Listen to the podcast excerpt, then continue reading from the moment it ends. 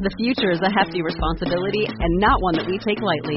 But then, taking things lightly has never been what Hefty is about. That's why we've created the Hefty Renew program that turns hard to recycle plastics into valuable resources like park benches and building materials.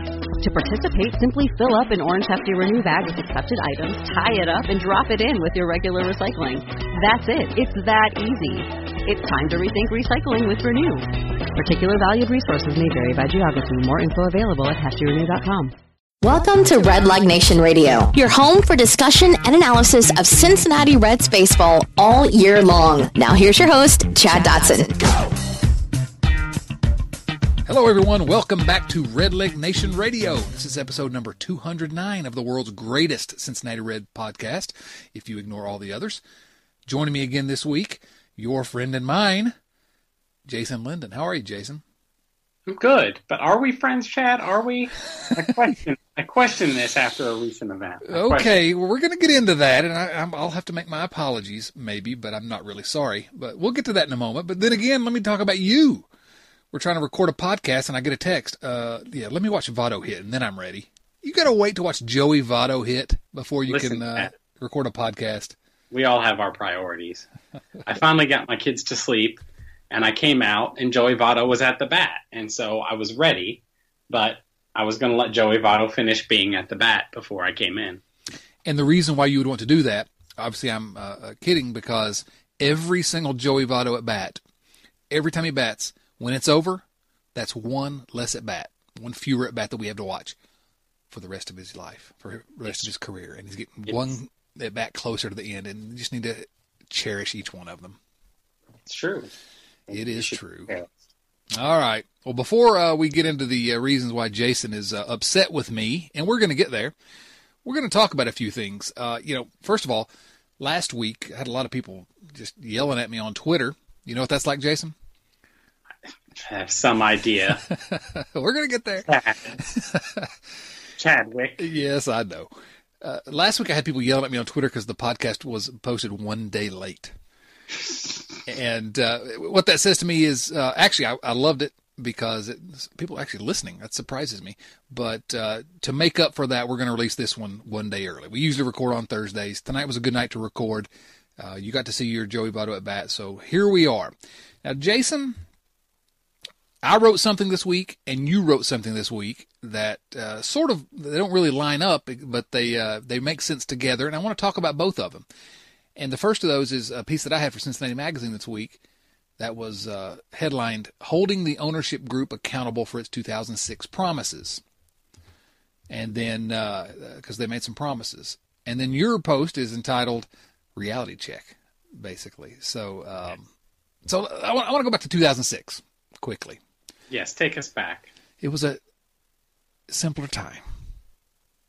The Cincinnati Reds were in the midst of just about a 20 thousand straight losing seasons. What's it like to see the Reds have a losing season? I don't know. I don't remember. Oh, wait a minute. Okay, no. Forget nightly or try to. yes, I try to forget every night, and somehow I end up watching. But uh, November 2005, actually. Yeah. Reports came out that an agreement had been reached for Carl Lindner, majority owner at that time, to sell his controlling interest in the Reds to a group that was headed by Bob Castellini. And uh, do you remember what the purchase price was back in 2005? It was actually approved, and he formally took Castellini formally took the reins in 2006, early 2006. But do you remember what the purchase price was for that controlling interest in the Reds? I don't know, like a dollar eighty-seven. Well, pretty much. Uh, if you look at the current value, 270 million dollars, which is a lot of money. It's a lot of money. I wish I had two hundred seventy million dollars. Probably at least quadrupled in that time period. Uh, if I had two hundred seventy million dollars right now, I couldn't. Yep. Buy, I couldn't buy the Reds. No.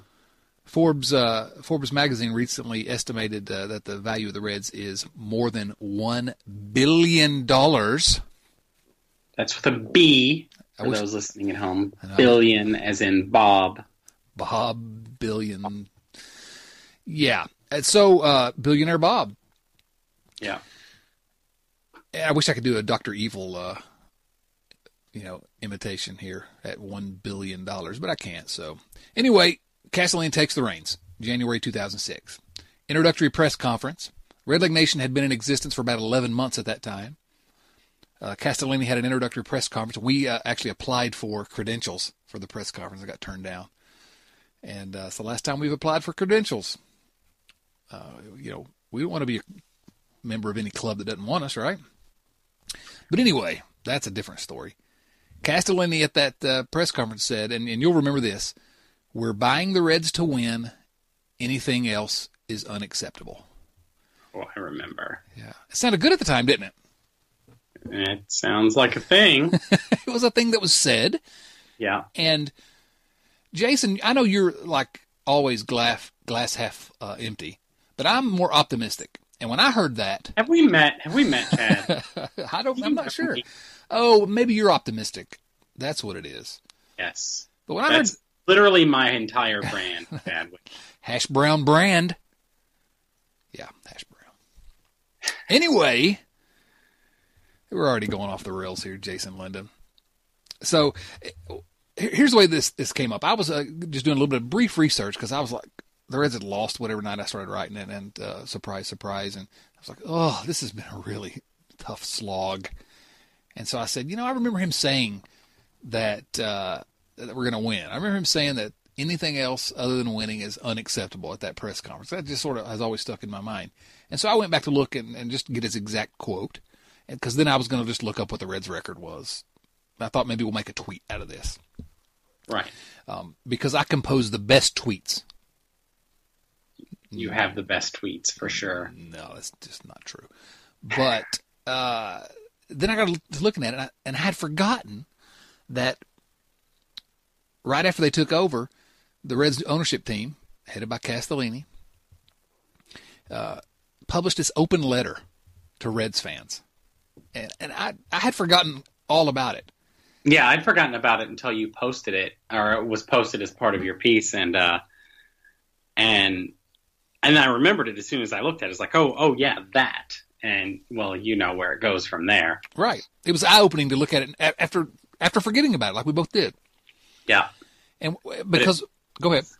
Well, it was just it was very much a promise to basically try to do things the right way and to provide a winning baseball team yeah. to the city of Cincinnati and to those of us who live outside the Cincinnati but are for some reason cursed with the following of this baseball team. right, exactly. And and that's what they did. There there were five promises basically. It's with a sense of both responsibility and respect that we pledge to Reds fans, and then there were five promises that we'll just briefly uh, get into each of them. Uh, but but I do urge you to go to CincinnatiMagazine.com and uh, read the whole piece because we we're not going to do it justice talking about it here because it's so incredibly well written, Jason Linden. As is everything you do, Chad. no, no. Everything. I can think of one thing that's somewhat well written. It's because I had a good editor, and that is The Big 50, The Men and Moments. that made the Cincinnati Reds. Go purchase it at whatever your uh, local bookseller is. Anyway, and I want to ask you your when you went back and looked at this, when you saw that piece, because for the first time you've admitted that you actually read something that I wrote. I want to know. I want to know what you thought when you read each of these five promises that Bob Castellini and the Reds ownership made. I, I want to know what your your gut reaction was. First, we will bring championship baseball to Cincinnati. That's number one pledge my my gut reaction is I feel like they gave it one good run and like I actually I don't hold them accountable for the like two to three years or so after you they bought the team because it takes a while. It does to get things in order. Um, and there was a real good run um, around starting in you know what 2010. There was there was a good little four year run there, and it was fun. Yeah, and it's been bonkers since then. and uh, I'm not real happy with ownership right now.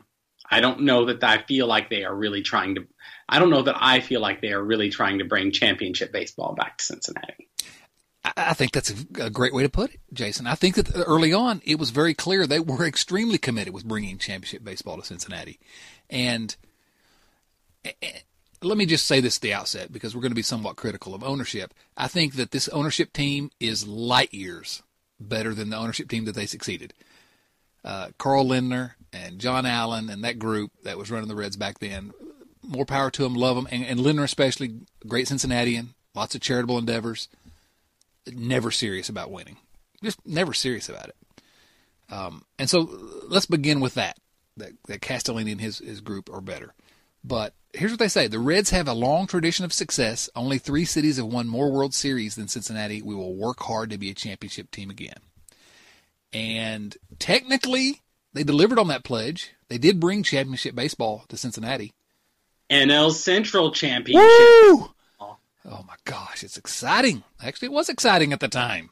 Though, I mean, I, I will. I will actually be honest. I'll, I will go on the record with this. I, I don't think it's possible to hold ownership accountable for World Series wins. I oh yeah, yes. I, I think the playoffs are too much of a crapshoot. What I want are teams that consistently win more than they lose. And if that happens, then World Series victories will periodically occur. But as long as the team is winning more than it is losing, I am happy. You got to be in the mix, and and that's sort of what I, I said in the in the piece that I wrote. Uh, the playoffs are a crapshoot, but the Reds were definitely in the mix during those years. Yeah. So you know, and that's all I can ask. I'm like you. That's all I can ask. Just get us in the mix. At some point, you know, wild card teams win all the time, and you know, uh, the best team in the league wins occasionally as well. I mean, it's. Uh, but if you're in the in the playoffs, you get a chance. But if you're not, you're not in the game, you can't win. Um, so okay, technically, maybe they did deliver on that pledge, and I gave them a grade of C on that pledge because they technically did win.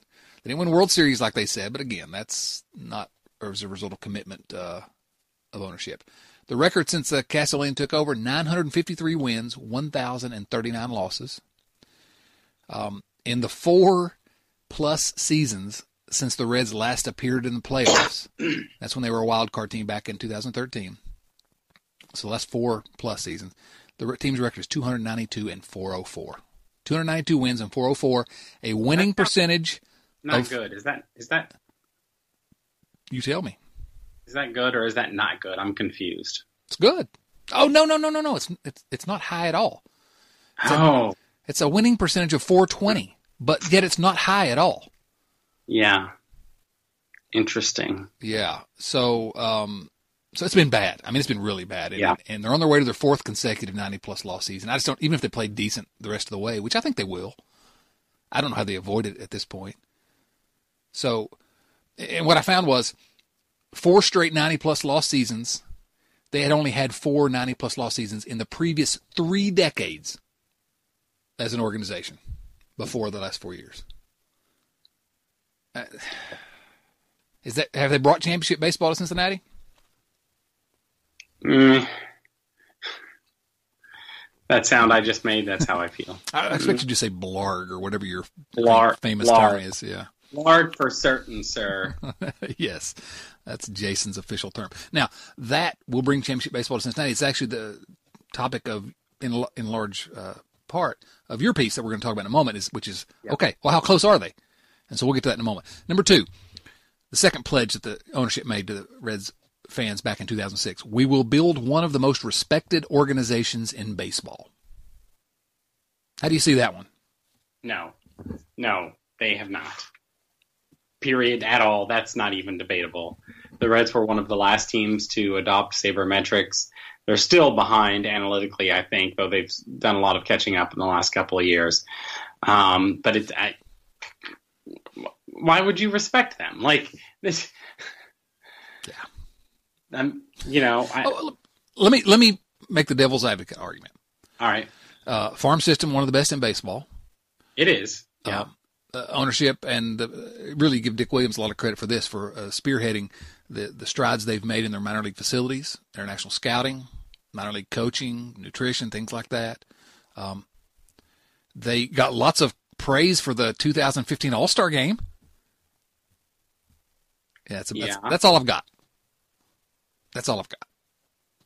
Yeah, I don't know. I, you know, I could say that everybody I've talked to in the Reds organization really likes the Reds organization, but also, what are they going to say? right? Yeah. Like, so how do you feel about your bosses? They're terrible. And I, I, I do like, and actually have a lot of respect and think that a lot of the guys that are in the baseball operations department are pretty good guys and, and really know what they're doing. Uh, Nick Krall, that's the new GM. Mhm. You know, uh, seems like a good guy. I've talked to him a little bit, and uh, you know, I think he's he's an analytics guy. more so than uh, Dick Williams, who's uh, president of baseball ops now. But but Dick Williams was absolutely open to analytical ideas, so which is uh, again big progress. But you're right; they're behind. You know, just about any uh, outside poll or outside view has the, the Reds ranked Yeah.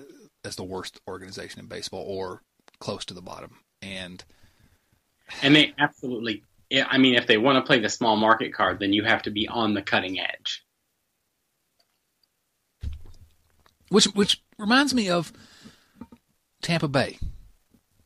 Yeah, I was. I thought we might end up talking about Tampa Bay. Well, and I hadn't necessarily intended to, but you mentioned that you have to be on the cutting edge. You got to do th- some things a little bit different.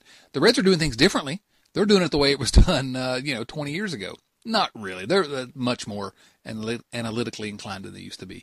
But it's teams like that. that If you're going to play that card, like you said, of small market, why aren't we doing things that are, uh, you know, like the Rays are doing? S- starting relief a relief pitcher and, and going with a re- every five days, going with a, like, a relief outing, basically. And that's Yeah. just, I don't know if it'll work or not, but it's outside the box. I love it. Do you love it, Jason? I do, and I was just counting a thing up. Let's play a game. Let's play a, a Tampa Bay yes. Rays Cincinnati Reds game. Shall Okay. we? In the last 10 completed baseball seasons, the last 10 completed baseball seasons, Chad, my question for you is this Who has more seasons of winning at least 80 games? Um, well, Tampa Bay Rays are a joke, so it must be the Reds, right? That is incorrect. Oh, I hope we have some good parting gifts for me. The Reds have won at least 80 games three times in the last 10 completed baseball seasons. The Tampa Bay Rays have done it eight out of the last 10 years. Eight. That is really, when you consider that, and I'm pulling it up here so I can see. That is amazing to me because here's the number I was looking for. Since 2008, and this comes from a piece that Steve Mancuso um, wrote for Red Leg Nation. But since 2008, the Reds have spent $300 million more on Major League pay- payroll than Tampa Bay. That is stark. They've, Yep. they've spent 300 million more than the Rays have spent. And over that time, how, what did you say? Eight times in the past 10 seasons? Yeah, they've they've they've won at least 80 games. So they've been basically at least 500 or better eight out of the last 10 seasons. And we've talked about it before. When you're 500 or better, you know, if you're in that neighborhood, some years you're gonna, uh, you know, you're gonna bump up there and you're gonna compete. You're Yep. gonna be in the, you're in the mix. You're in the conversation. That's all I'm asking for at this point. Wow. That's that's all I'm asking for. Just have us in the conversation. Yes. Just have somebody just have somebody be like, "Well, you know, you got to watch out for the Reds. They're close. They're within striking distance." Not, "Oh, it's the second week of the season and the Reds have been mathematically eliminated from the playoffs." We will bring championship baseball to Cincinnati. Yeah. So I, go ahead. Well, I I should say, and it looks I'm not looking at the game right now, but it looked as though the Reds were on track to lose tonight. But um, after the win last night, they were 14 and 14 over their last 28 games. That's 500. I know, which is really, I mean, given how they started, which is to say 15 games under 500 in their first 21 games, that's really quite an improvement. It hasn't actually been particularly bad baseball for the last about four weeks. Um, yeah, But- so for the last month, they've been pretty pretty solid. Um, but boy, that first three weeks.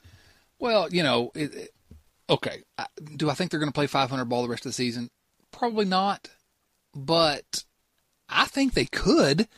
Just, Yeah. I mean, you and I before the season, go back and listen to the podcast.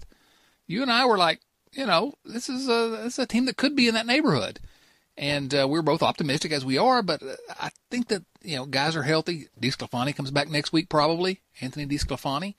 Uh, You know, I think they could be 500 the rest of the year. The problem is they just dug themselves such a hole that they're never going to be able to crawl out of it. Yeah, that's that's entirely the problem. I mean, you know, a couple of things have gone wrong this year that I think we were kind of banking on going right if the Reds were going to be a 500 team, um, and their names are Brandon Finnegan and Homer Bailey. Um, to be Yeah. utterly frank, I mean, Well, if, and Anthony DeSclafani, although you weren't counting on him, I know, but still, that's another thing. Him getting injured. doesn't count until he pitches. um, no, Homer, I you know I bought into the like he might be okay, and he's not been. And uh, I thought Finnegan, you know, I, I I would have put Amir in the rotation instead of Finnegan, but I thought Finnegan would be non-disastrous, but he got himself demoted uh, because he pitched so poorly. Yeah, and deservedly so. And, and I'm the same Yeah. as you. I, I like Finnegan, and I still, I still cling to the idea that he could be a. He's still young. He could be a big league starter, but uh, yeah, he's, he was a disaster. And uh, Homer, bless his heart, I love the old guy. Yeah, You know.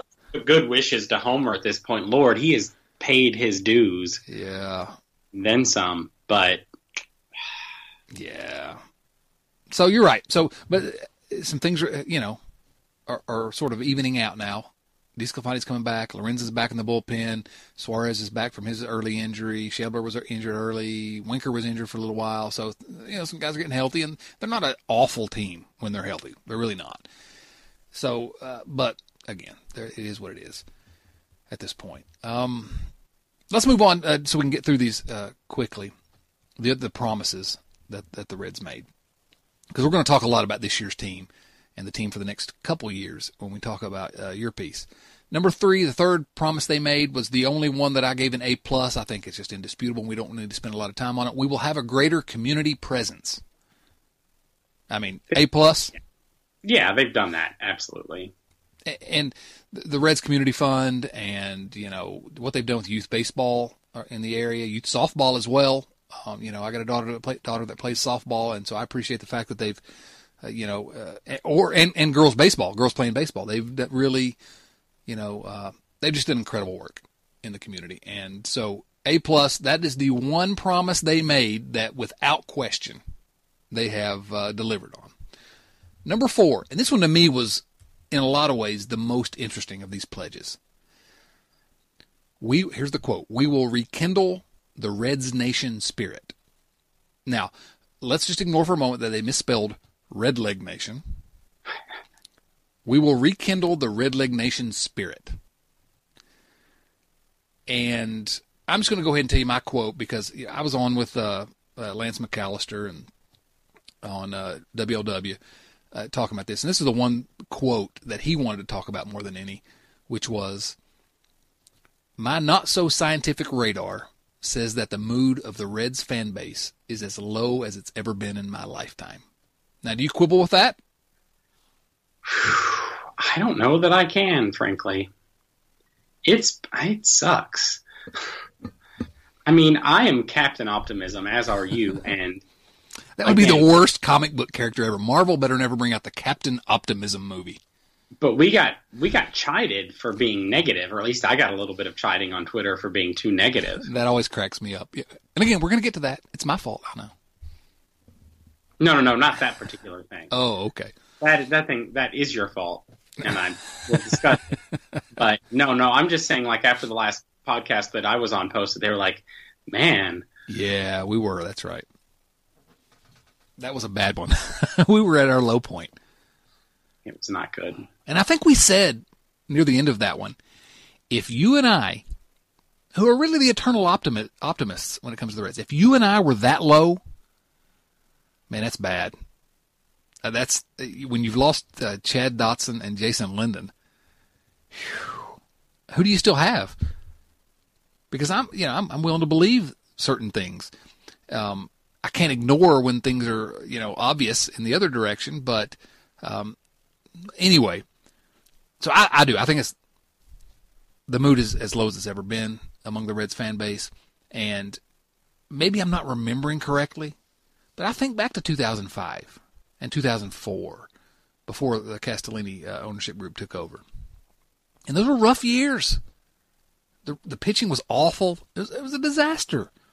But also remember, you know, they had uh, got Adam Dunn and Junior, guys that I liked. Yeah. And I still have those guys as well. So I, maybe I'm just rem- not remembering it correctly. I'll concede that might be the p- the point, but I don't remember it being this bad or this low. Heck, I started a stupid blog Also, in you know, 2005. I, I wonder sometimes how much the internet has changed our perception of things because Yes. if I were if I were just watching like just on my own and I weren't constantly talking to people about it online, I would do what is my tendency to do, which is, oh well, this season's in the toilet, but hey, I'm going to watch Tyler Mahle and Luis Castillo develop, and Joey Votto is still good, and and we've got Eugenio Suarez. Like I can find things to enjoy, and if they win, that's nice. That's a good point.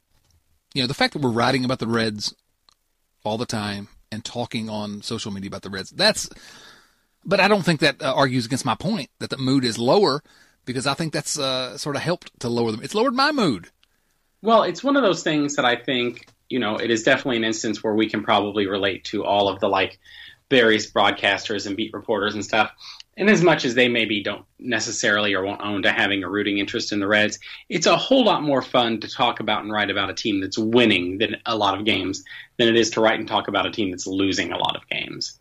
Uh, especially now when you've got to deal with all the uh, all the Twitter chatter, etc. But um, yeah, I mean, you know, if if maybe that's what it was back then when the Reds were losing all these games, they weren't losing at the rate they're losing now. Let's just say that. But I was like, boy, I like, I really like watching Adam Dunn hit baseballs. I love watching that guy. Oh, and you know, Junior, he's hurt, but you know, I like watching that guy. A little bit later, I loved Edwin Encarnacion. I was the only guy. I've got proof of it at redlegnation.com. But uh, you could sort of, uh, if you didn't, you know, if they weren't winning, you could enjoy that stuff. And that's what I did because baseball's a diversion for me. Yes. You know, it, it- you, you and I've said it a thousand times on this podcast. It's supposed to be fun. it is supposed to be fun. I try, you know, I um, let's. I'll go ahead and, and dive into Twitter. I blocked some people on Twitter last night, and I didn't block them entirely because they were like rude or, or profane or whatever, but they were going a long way toward making my baseball interaction experience not fun. yeah. You're And bringing me down, man. I don't want somebody constantly in my mentions yelling at me. Like, no, I tweeted a tweet. I didn't go into your feed and yell at you. You can ignore me or you can reply to me, but if you yell at me three or four times, I'm out. What's the point? Yeah.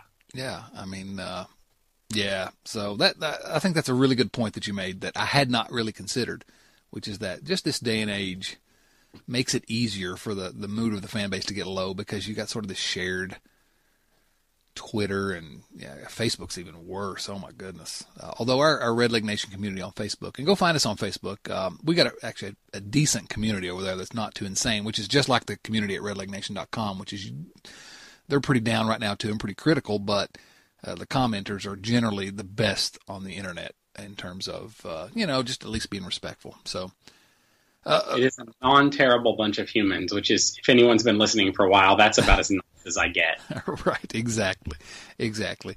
Um, so we will re- rekindle the Red Leg Nation spirit. The the data point that I put out on that one that looked pretty stark to me when I started looking it up. Which uh, how can you claim to have rekindled the spirit?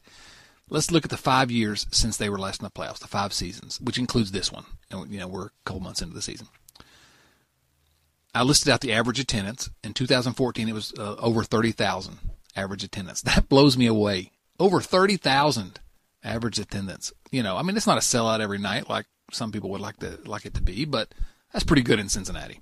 That's pretty. That's a pretty good crowd. Yeah. It's, I mean, it's top half of MLB. I mean, you know, that we given the population center, you can't expect a whole lot better than that.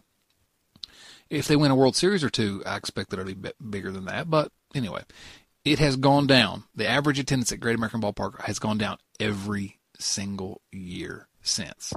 And do you know what it is in 2018, Jason Linden? I'm gonna guess eleven. No, it's actually 17,000. Hmm. Average average attendance is 17,000. That I mean, you you feel free to correct me if I'm wrong, but I feel like that's actually not very good. not a lot of people through the turnstiles, and actually I expect that average attendance to rise as we get into summer and, and all that. But still, the Reds have gone from 14th uh, in baseball, top half, to 26th, um, and so that seems to me the opposite of rekindling the Red Leg Nation spirit. People are checking out. And I can't blame them right now. And I hate to say that because I love this team and I, I do think that they're doing some good things. good grief. How about this, though? Uh, we'll build one of the most respected organizations in baseball and we will rekindle the Red Leg Nation spirit.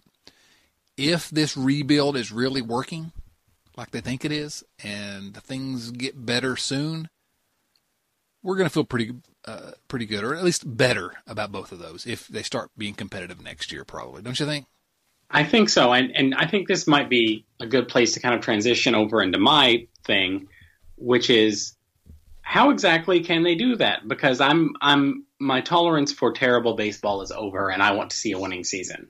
Yeah. Well, okay. The last pledge that they made to us was, "We will not rest until you're happy." We are not happy now, and so that give me a reality check. Where are we? T- tell me, uh, for those of you that haven't read, and if you haven't read Jason's piece at redlegnation.com, I'm really disappointed in you for not reading that. Come on, dear listener, go read that. I'm disappointed in you too, listener. so very disappointed. Why don't you uh, sort of recap what you're saying there, and then we'll we'll dig into it. Yeah. Okay. So what I did, um, you know, I've been writing this column all year long, which I thought would be a sunnier column because I thought the Reds were going to improve this year. You named uh, it championship track. I did. Well, because it. I thought I, I didn't it. think they're going to win this year, but I was like, they should be on track to look decent, so we'll call it this. Yeah, let's see let's see how we're trending that direction. Right, and whoo. so, what I did today um, for today's piece was just basically go position by position in terms of like major contributors. Like I'm not looking at like Rosell Herrera or whatever. Um, this player now versus in two years from now? Like, is there a chance they will improve? And will they still be above average? Or could they be above average in, in 2020? And basically, what I found was, you know, and I, I tried also, one of the things, I don't know if I actually even said this in the piece, but one of the things I tried to do was to take the kind of approach that someone who doesn't follow the Reds would take. Like if you were to show me a generic lineup of a generic team with a bunch of players who's some of whose names I probably know, but I you know I don't follow them every day. I don't have all of that like minutia of information that comes from following a team daily. What would I guess that this player was going to do? Okay, so so, so, we're attached to these guys, and yeah. you're trying to give an objective look at them. Like right? just generically speaking, given what they've done with a normal aging curve, like what should we expect them to do? And so the conclusion I came to, to, to kind of cut to the chase, um, is that the Reds need the following things over the next couple of years. They need one or two outfielders, they need a shortstop, a second baseman, and they need two starting pitchers. Oh, that seems like a lot. It's half your lineup and 40% of your rotation. I mean, well, listen, okay, before we get in in depth here, I can think of one way that they could fix this starting rotation or at least you say 40%. So one of the five yeah. star or two of the five starters. I can think of a way they can fix one of those five right now. I can too. Can you? I can. You're thinking that we can fix both of them because you're thinking of a different person than I am. Uh, am I? Because I'm thinking of Amir Garrett. I knew, I knew, that's who you were thinking of. Oh, I know who you're thinking of. Do you know? I do, but say it for us. Okay. That's that's the way we can fix this starting rotation. Install Amir Garrett in the lineup. Send someone to Korea to sign a long-term contract with Luis Alberto Bonilla. right? Am I right? Oh, we get it every time. every, every single time. time. It's the lamest running gag we've ever had, but it's just fun. I don't know. Okay. So 40% of the rotation. So they need yeah. two starters. Yeah. They need, uh, what else did you say? Let's see, uh, one or two outfielders at least? One or two outfielders. Like, basically, you can probably get by with, like, say, Scott Schebler. Um, mm, yeah. But, you know, you, you kind of like somebody a little better. Um, a shortstop and a second baseman. One or two outfielders, a shortstop, a second baseman, two starting pitchers. Now, with Schebler, you said you know, he's never really been above average yet, but I, he still could. Um, but I yeah, want he's player who could have a year and you'd be like, oh, hey, look at that. And he's not gonna. He's probably not gonna kill you. You know, he's gonna be like probably a one to one point five wins above replacement player, which plenty of winning teams have that guy, um, who just kind of is good enough. Like he's the best option on the place in the place that they're the shallowest. Yeah, um, I could see him becoming Adam Duvall for the next couple years. You know, in in some ways, because this is about the age that Adam Duvall broke out, and have yeah. a couple years like that. It's yeah, it's possible. You don't really bank on it, but it, it could happen. But you really would rather have better options. Yeah. So one or two outfielders. Yeah. And, and again, if you haven't read it, go read it. It's a really good piece. Um, a shortstop, two starting pitchers, and the one I want to talk about, Jason, yes. a second baseman. You say the Reds need a second baseman. They do. Do you realize that the Reds have the greatest second baseman in the history of baseball right now? You see, ta- Ryan Scooter Gennett. You see, Chadwick. last night, you dropped Chadwick on me. This is going to get bad. Last night on the Twitter, I I can't even remember the exact wording of the tweet, but I basically said something to the effect of Scooter Gennett is having a great season. He should t- be taking away at bats from Adam Duvall, not from Nick Senzel um, who should be playing again here shortly. He's resumed baseball activities and should be active for Louisville shortly. Fingers crossed. And um, he should absolutely, under no circumstances, be re signed. He should be traded. And then Chad, who was manning the Red Leg Nation Twitter account, retweeted this to the, the thousands and thousands of people who follow Red Leg Nation. Yeah. And then my mentions exploded into a tire fire topped with cow manure. Yeah, I'm sorry about that, Jason. Thank, thanks, Chad. Thanks. I'm really sorry. But now, I'm going to talk about it on this here podcast that I'm on. Please do. You have uh, an open floor now to uh, discuss without anyone in your mentions. Here is the deal Scooter is having a fabulous year by I, do I think that he's going to hit like he has this like last few weeks all year long? No, of course not. He had a run like this last year too. It, it, players don't do this indefinitely. It doesn't happen. The greatest hitters ever didn't hit like this forever. So it doesn't, you know, eventually he'll come back to earth some. And I think he'll probably finish with offensive numbers somewhere in the neighborhood of what he had last year, which makes him, because his defense is so egregiously terrible, I mean, he is the worst defensive second baseman by a country mile. It, his, but he hits enough that is it makes him a little bit above average. He's like two and a half to three wins above replacement. You know, maybe three and a half. You know, which is like it's real good. It's solid. It's you know outside shot at an All Star game, but it's not it's yeah. not great. He's he's a good player this year. He's not right. the Reds. No, no, no. Even with the bad defense, yeah. And, and I'm not suggesting that he is, but he's 28. And as anyone who has read anything about baseball in the last 20 freaking years can tell you, 28 is typically the peak season for a major league player. Physical decline sets in. So your peak years are from about 27 to 29, and then it starts to be kind of downhill. So I like to just look at hard facts sometimes. that helps. It does. So just glancing at seasons, I have this up here in front of me right now. Total league wide wins above replacement for second baseman. Okay. This is second baseman ages 27 to 29 versus ages 30 to 32 because everybody who's like, oh, let's sign Scooter forever. You're locking up his 30, 31, 32, maybe longer seasons, right? Because they've got him till the end of next year if they really think they need to hang on to him, which is his age 29 season. So your 27 to 29 year olds last year put up 25.6 WAR. Your 30 to 32 year olds put up 16. In 2016, the 27 to 25 year olds put up 24.5. The 30 to 32 year olds put up 16.0. I'm going to do one more for good measure. In 2015, the young kids 25.4, the slightly older kids 10.1.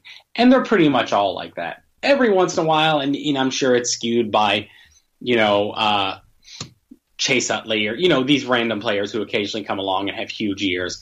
Every once in a while, the 30 to 32 column will peak just like a win or two above the 27 to 29 column. But in general, what you're seeing is a decline of 40% plus in terms of production. And Scooter Gennett can't decline 40% from where he is now and still be an above average player. He can't. And if he does, he's a he's a bad player if he does. Yeah. Right now he's good, but he doesn't have 40% margin for error. Very few do. Yeah. Okay, there are a couple things to unpack there.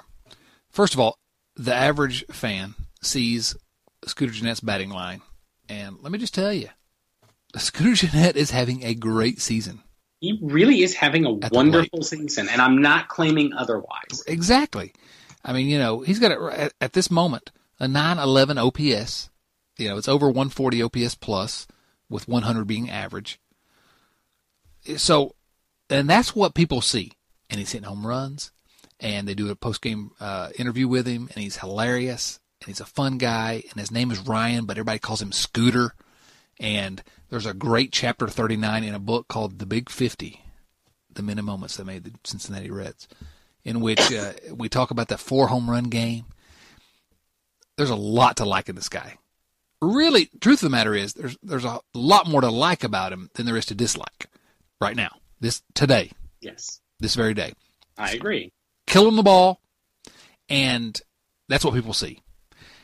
The bad defense is a little bit more difficult. I mean, I see it, sort of the eye test. That's one of those things. I mean, let, let's let's be honest. People don't see the bad defense because he's hitting home runs. People are all over Jesse Winker on his defense right now because he's not hitting. When Jesse Winker was hitting, everybody's like, "Oh, we can live with the defense. It's not so bad." But now all of a sudden, his defense is is like, "No, no, no, it's too bad. We can't deal with it." It's like how the Gold Gloves used to go to players who hit really well. Right. Rafael It- Palmeiro is the, the big example Yeah. of that. it blinds people. And it's like, no, if you watch Scooter Gennett play every night, he is clearly not a second baseman. And the metrics uh, follow that, right? They track that. The metrics follow that. The eye test follows that. He's bad. He is just bad. He's a corner outfielder or maybe like a designated hitter or like a first baseman. He's not a second baseman defensively. Yeah. I think as a, as a designated hitter, he actually provides some value, some real value I mean, for a team. providing value as a second baseman right now because he's hitting so well. But again, he doesn't have, he Right. can't afford to fall very far. and he's likely going to fall. And people don't want to hear that because that's the second thing I was going to say uh, in terms of unpacking that is that people don't see the defense, and that people have this tendency. I think you said it, uh, maybe even on Twitter after I sent the, the minions after you, uh, that people sort of believe that the hitter he is today, which is a great hitter. I'm not criticizing Scooter Gennett's hitting right now. Man, he's been great this year. And I do love the guy. I'm glad he's a Cincinnati Red. But people sort of have this idea that how he's hitting right now is how he's going to hit for the indefinite future. Right? Yeah, which is just ridiculous. It just it doesn't happen that way.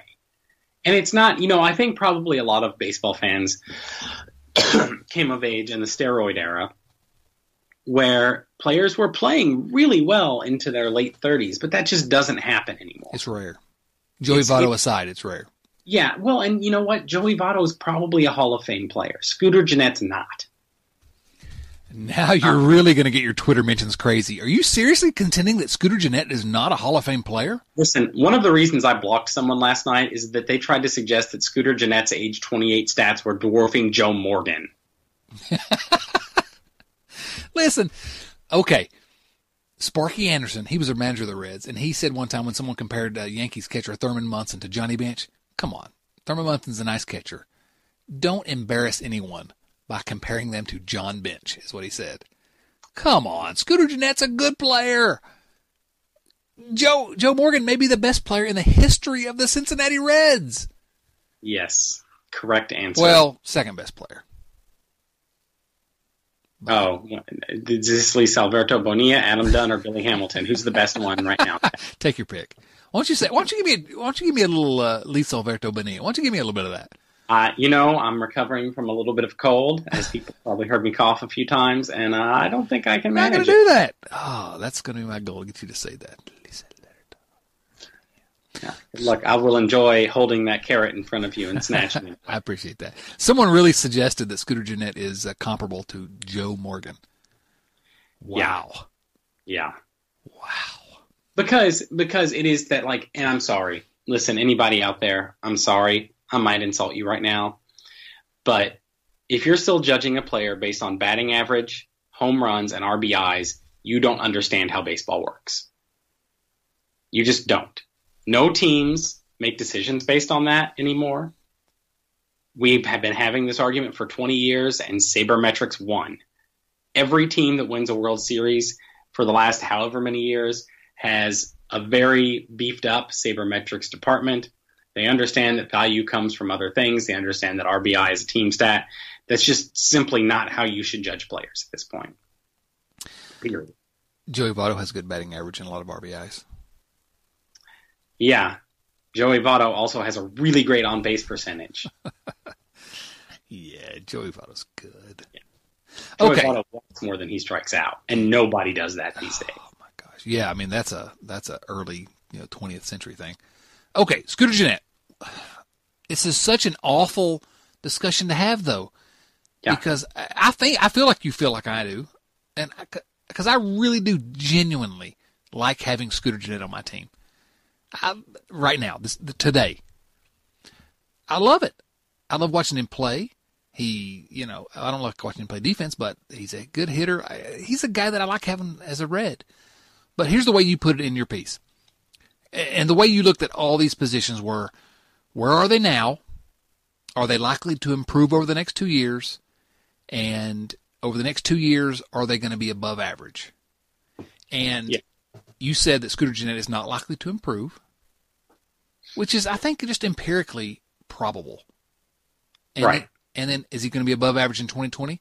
No, probably not. And that's not really a criticism of Scooter Gennett, who's doing great right this very second. It's the same thing you would have said, and in fact did say, about Adam Duvall two years ago. Yes. Yeah. Well, one of the things I eventually, when I got just entirely fed up, is I tweeted yelling back at all of these people, excuse me, that how many of the people who were certain, just completely certain, that the Reds needed to re sign, need to extend Scooter Gennett, how many of them were also certain the Reds needed to extend Adam Duvall last May? And how many of them still think that? Because none of them do now. Right. And again, that's not a criticism of Adam Duvall. He is what he is. These guys that sort of peak late or start start you know improving late and getting to their peak late. Those guys don't have long careers. They just don't. It's it's been You shown. know, Chris Sabo is a Reds. Uh, I was Reds about legend. to bring up Chris Sabo. Yes. Yes. Yes. He's in the Reds Hall of Fame. He had a really good time with the Reds, but he was a rookie, I think, at age 26. Yeah. I mean, listen, when I was a kid, Chris Sabo was my favorite player. I have a very special place in my heart for Chris Sabo. Chris Sabo also had three good major league seasons total. And they were really good, and he was a Yeah. contributor on a, a special Reds team, Yeah. but then he declined quickly. Yes. And Scooter Gennett, last year was his first above average season with the bat. Great season. Yeah. This season's been a great season so far after two months. I just I don't know. I don't I don't think they're immune from unless it's a special type of player and there are other extenuating circumstances immune from just what we've seen a million times. You know what's interesting too is just that all of the people who are like, "Why don't we ever get to keep the good players?" And I'm just like, they just extended a Eugenio Suarez. A guy they should have extended. Right. And what should determine whether you extend a player? And I'm just recreating my Twitter feed from last night, my rage-filled Twitter feed. What determines whether or not you should extend a player is not is he above average during his peak years. It's his. It's is he above average before he hits his peak years. If he's 24, 25, 26 and putting up all-star level numbers, give that man a long-term contract. Yeah, because there's a chance with reasonable health he's going to be able to extend that. I guess the window of being an above average player widens depending on how early. if if you're an all star at age 24, there's a pretty solid chance you'll be an all star at age 34. If your first all star season is at age 28, there's a pretty good chance it's going to be your only all star season. Right. Or maybe you'll sneak into one at age 29. Yeah, Yeah, no, I mean, there's no doubt about it. And you look at it like Bryce Harper. You know, Yeah. he's 24 and he's made five All Star teams. That's a Hall of Famer. Yeah. You know who else is a young player? Who else is a young player? Jason. Manny. Machado is a young player. Manny Machado. He is. Yeah. So go ahead and say it. That's one of the uh, suggestions. You made some suggestions. You went position by position and, and answer those questions. Are they likely to improve? And are they going to be above average two years from now in the 2020 season? And then you made some uh, suggestions on, you called it filling the gaps. Yes. And that was the one that just stuck out to me. I love it. I mean, at second base, plugging in Nick Senzel, he's likely to be above average in 2020. oh, Nick, listen, Nick Senzel is likely to be an all star. Yeah. So Let's be real. And people are freaked out about the vertigo. I know they are, and I get it, and I Sure. understand. But it's not really something to be freaked out about. Like odds are, he's going to be fine. It'll be a thing that fades over time. It's not going to be Nick Esasky, in all likelihood. Um, you know, we've actually already seen him return better than Nick Esasky ever did. sure. So it's not something that I'm too worked up about. It might cost him, you know, 20 games here and there over the course of his career, but it's it's not anything to be worked up about. Right. At Um, shortstop, you weren't At uh, you were in non-committal about Jose Right. Peraza because who knows? I mean, probably he's not going to be anything. yeah, what I said about him is he's young enough that there's still a chance, but he's also old enough that Yeah, we've not seen it. point, yeah, So much of his value is is uh, in in his uh, contact ability, Yeah. and you know that's uh, that's tough to make a long term career. So you go ahead and uh, get back into it. Your suggestion, the Rich, Well- you do at shortstop. I threw out the idea that at the end of the season, Manny Machado, who is in his age 25 season, is gonna be a free agent. He's And I mean, give give him an ownership stake. right. I mean, he he's exactly the kind of player that you sign to a ridiculous deal, and just just watch and see what happens. You know, I mean, he's had like what one season where he was kind of hurt when he was 21, but otherwise he's been really durable. Um, he's played really well. It's just, man, come on, just just give him 300 400 million dollars whatever it takes I'm, I'm going to quote you. I'm going to quote your piece. As a fantastical aside, if ownership really wanted to show it was committed to winning, and what that brings to, to mind to me is the promise we will bring championship baseball to Cincinnati.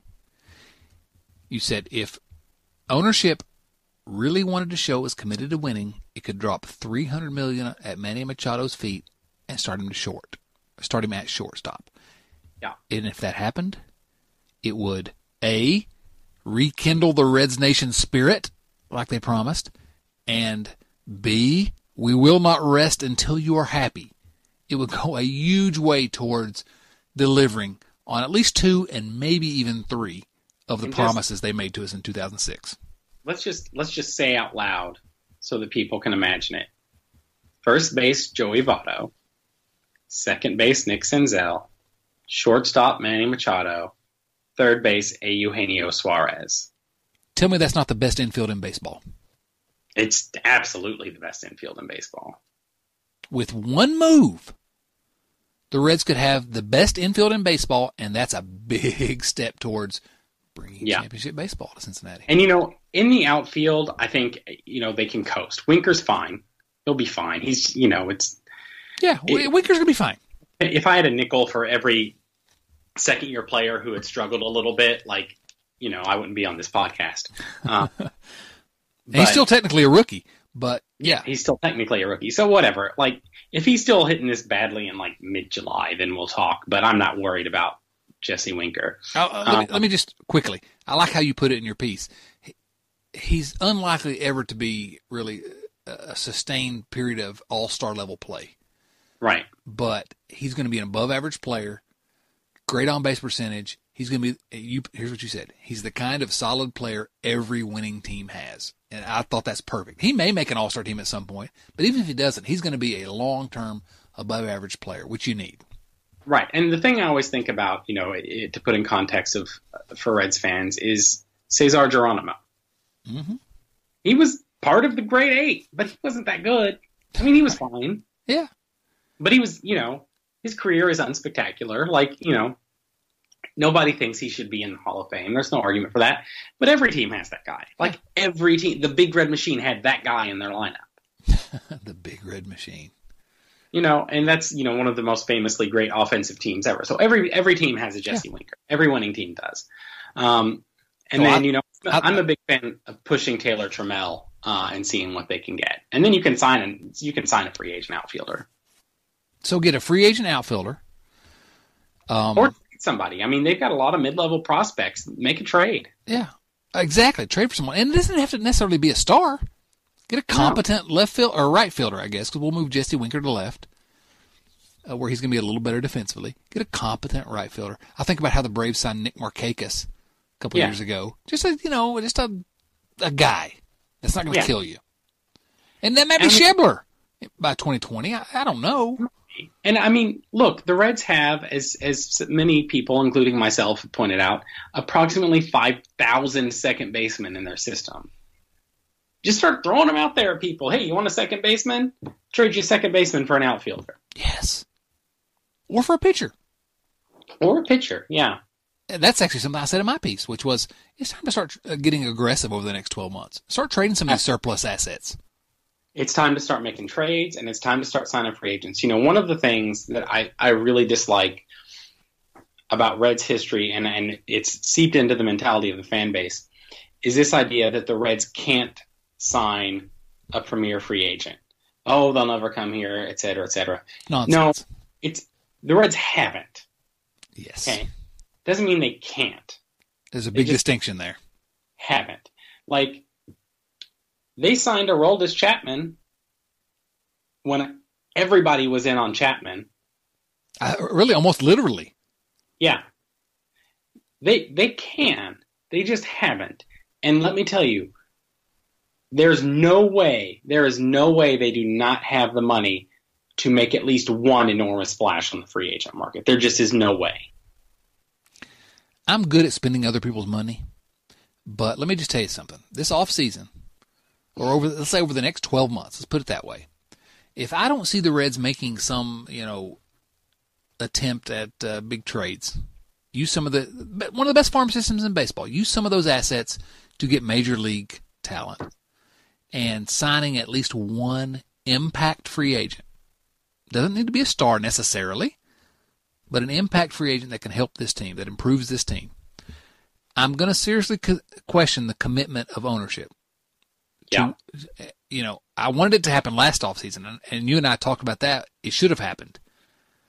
But if it doesn't happen at, uh, within the next 12 months, I think we can start to say that they've just they they've quit trying to deliver on those promises they made to us. Is that fair or not fair? I think I think that's fair. I think that's very fair. And yeah, I mean, spend some money, guys. Um, you know, there's a piece. I'll go ahead and plug this. Um, that I just edited for the Hardball Times. It's going to go up on Friday that I would recommend people check out. It looks at playoff windows that teams have. And basically, they're about five years long. It's an interesting piece, and everybody should go read it. But one of the key takeaways is that you have to spend money. Every team, you can develop a young core, but you're going to end up with holes, and you have to spend money to fill those holes. So the Reds, I mean, realistically, realistically, the Reds need a shortstop and an outfielder and a pitcher. If they filled those three holes, like one starting pitcher, one shortstop, one outfielder, and you go from being replacement level or worse at those three positions to being at each of those positions to being three to five wins above replacement at each of those positions. This is a good. You're team. a winning ball club all of a sudden. I mean, right away. Good players make you better. I know that seems counterintuitive to some folks, but in fact, if you sign really good baseball players, what happens is that your team becomes better. And that's not. They can do that. Yeah. They can do it. They absolutely can do it. Within the next 12 months. Now, you know, you got to have two trade partners to make a trade and all that, but this is but something I, that could I, happen believing that people aren't knocking down the Reds' door to, to get to get at the farm system a little bit. Yeah. And I, I also want to say I'm not I, I'm I think that the Reds should make real efforts to trade like Billy Hamilton, Adam Duvall, um, Scooter Gennett, and uh, again, a million people just fired arrows at me on Twitter, but whatever. Um, Matt Harvey, obviously, Homer Bailey, if he has any value. But with the exception maybe of Scooter Gennett, I don't expect any of those guys to bring much of a return. Because other teams have the same information that we have. And they know that Billy Hamilton is probably hit the career or point in his career where he's a utility guy. Yeah. Um, he can he can play center field. He can be a late innings defensive replacement. Boy, he's a heck of a pinch runner, but he's not an everyday player anymore, probably. Um, and you know they know the same thing with Adam Duvall. Like he'll hit you a homer every now and again. Great power off the bench, but he's a fourth outfielder, maybe a fifth outfielder. Um, you know, and that's pretty much that's where they. So they're not going to give up a, a, ton of value for those guys, and they shouldn't. And Reds fans shouldn't get angry if Billy Hamilton brings back like a C plus prospect, and that's it. Okay, you're talking about Hamilton, but I don't want to skate past the fact that I will not sit here and listen to you, Jason Linden, defame Matt Harvey, the greatest pitcher in Cincinnati Reds baseball history. How dare you say that that he should be traded? Well, and that, and that he won't bring much return. He's great. You know, actually, actually, you know what? If Matt Harvey pitches really well for about his next six starts, he actually might bring quite a return. He really could because of his track record. Yeah, that could end up being a brilliant move by the Reds you know, it was it was one of those things where the Reds were like, we feel like we've seen some things that we can correct, and I was like, yeah, okay, all right, you just want to look like you're doing something, right? It's too soon to say to see whether they have, actually have, but right, and but then all of a sudden it's like, uh, this looks like a Matt Harvey that I can kind of remember knowing about. Yeah, he's not the same guy, but he's in the neighborhood. yeah, yeah, it's right. uh, okay, so make some trades. You have some assets. Yep. It's time to let go of some of those minor league guys, if that's what it takes to improve the major league team. That's why they're there. Um, make because you don't need twelve second baseman. Yeah, you don't. I love I love Shed Long. Yeah, I love that guy. He's a guy that you know. Can you get something for him? Yeah, maybe, or at least as a piece. I mean, if we're being honest, like in many ways, Alex Blandino is exactly the kind of player the Reds need right now because he's perfectly fine. Yeah. Like if say, you know, if if anybody at, at second or short or third were to go down for a couple weeks, like Suarez did when he broke his thumb or finger, um, he can fill in for a couple weeks and he's not going to embarrass you. He's not going to be an all star because he's not an all star. Right but he'll be fine. He's that guy on the bench who accidentally gets like 350 plate appearances, and you're like, and and you know Slash is like 260, like 340, like 380 or something like that. And you're like, oh, that's pretty solid. Yeah, he didn't kill us. Yeah, like Chris Heisey was a few years ago. Yes, and and I look at Blandino, I think oh, he's cheap and he's not, you know, Wilson Valdez and uh, Jack Hannahan and Phil Gosselin, who's a UVA guy. I hate to criticize him, um, but um, he's a guy that's a legit bench option that won't kill you if you start him occasionally. You know, and maybe he could be a starter long term, not long term, but over a longer period if you had to have him as the starter and he wouldn't uh, yeah. kill you. So yeah, it's a guy to keep. It's cheap. I mean, already he's like just just a tick below average in yeah. terms of major league hitter. And you know what? For a middle infielder, that actually makes you pretty good. Yeah, absolutely. So I think what you and I are expecting to see, I don't know that we're expecting to see it, but if the Reds are serious about delivering on those promises, they're going to make at least one trade.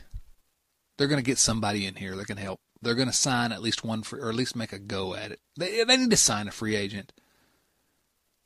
You yeah, know, they do. Eh, select, it's time. Listen, it is. The Reds have never signed a top line free agent, and it's time.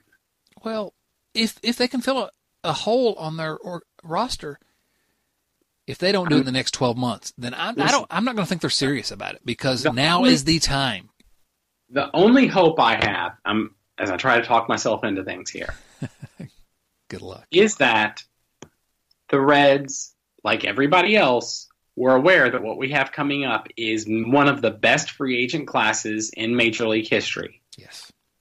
And they are holding back that money and they are going to pour forth with it when that happens.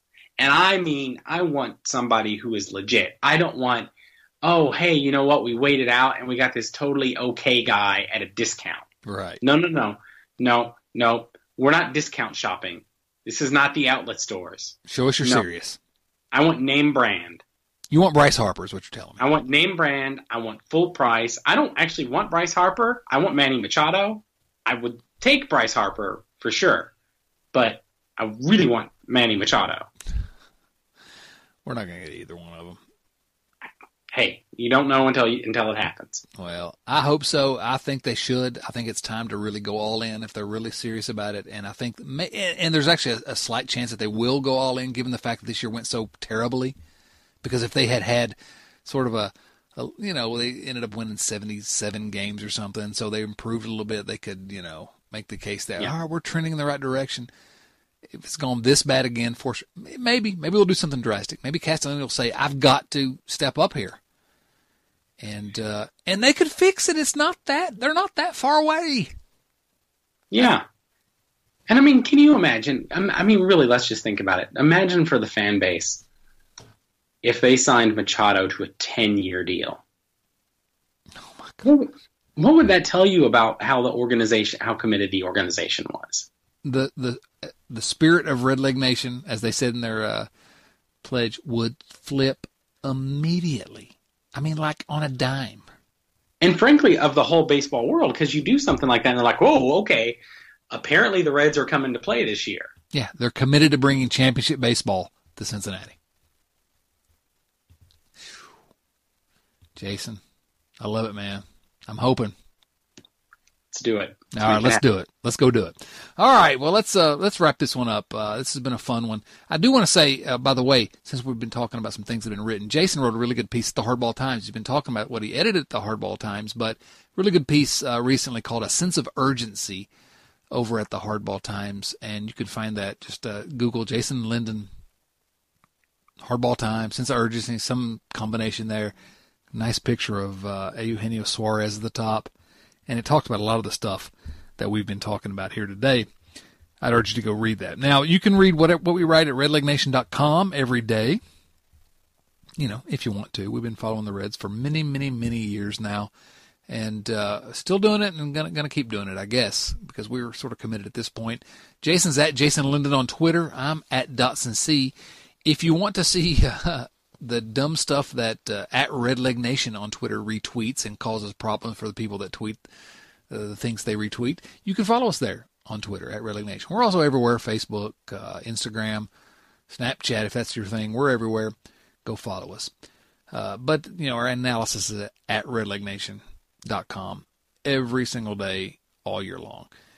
You can uh, subscribe to the podcast, iTunes, Stitcher, wherever you get your podcasts. We're there say it every week, and some of you actually listen to us every week and actually go out and do what we ask you. Subscribe to the podcast and you leave good ratings and reviews. Things of uh, I really appreciate all the great reviews and uh, the subscribers are bumping up every week. I love you guys. Really appreciate the, the the passion of this fan base, even in the bad times as we're in now. You can uh, email me Chad Dotson at redlegnation.com if you have you know things questions for the podcast, anything you want to talk about send it on my way. I'll read every bit of it. I can't promise I'll respond, but I'll try to respond to as many as I can, and I will read everything that's sent our way.